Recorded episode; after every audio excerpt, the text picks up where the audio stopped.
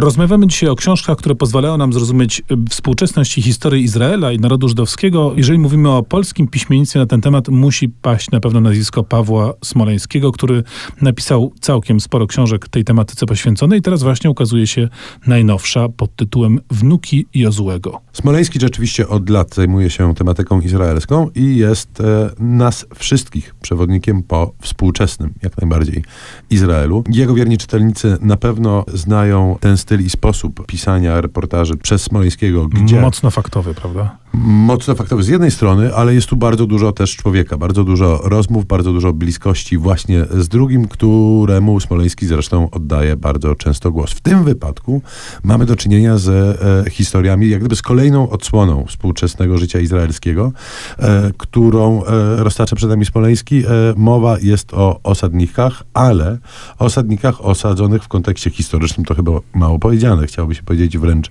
mitologicznym, po prostu biblijnym.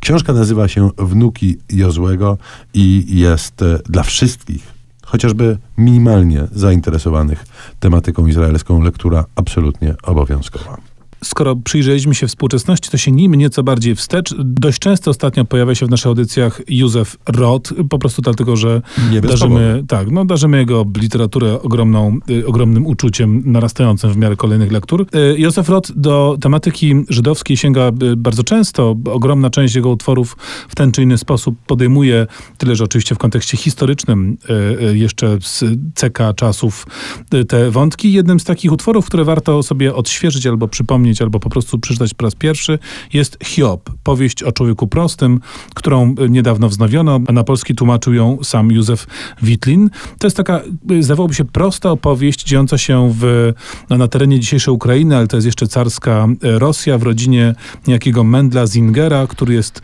no, prostym, ubogim Żydem, który z żoną wspólnie wychowuje grupkę dzieci, próbują jakoś radzić sobie z trudnymi warunkami życiowymi. W pewnym momencie podejmują decyzję o emigracji, o wyjeździe do Ameryki za wielką wodę, ale by to było możliwe, muszą zostawić w domu, w, w rodzinnej miejscowości swoje niepełnosprawne dziecko.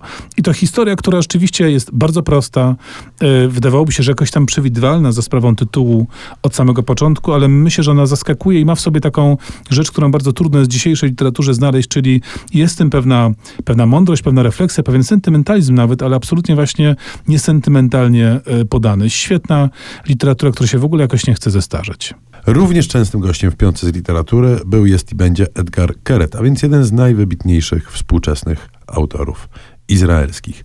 I e, dziś wyjątkowa pozycja w jego dorobku, bo książka dla dzieci. Książka, która odsłania zupełnie odmienną twarz Izraela niż zrobił to ostatnio premier tego państwa, e, bo twarz otwartą i liberalną są na pewno czytelnicy, którzy uznaliby, że liberalność ta posunięta jest aż do granic, a być może nawet te granice przekracza. O, to Tata, mi się podoba. Tata ucieka z cyrkiem. Tak nazywa się książka, napisana przez Edgara Kereta, a zilustrowana przez Rutu Modan.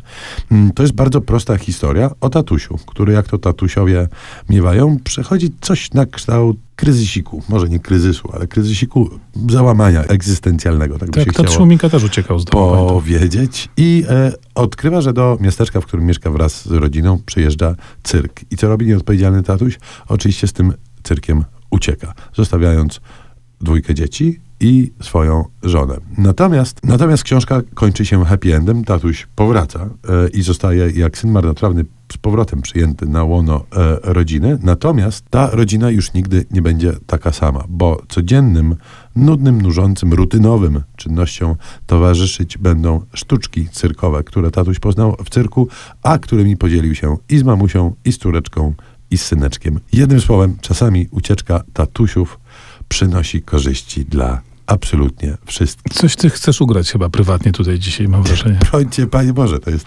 uniwersalna i obiektywna prawda. Tak, no to żeby zadumać się nad mądrymi słowami Szymona, posłuchajmy Hattikwy w wersji Johna Williamsa, w tym przypadku pochodzi ona z filmu Monachium.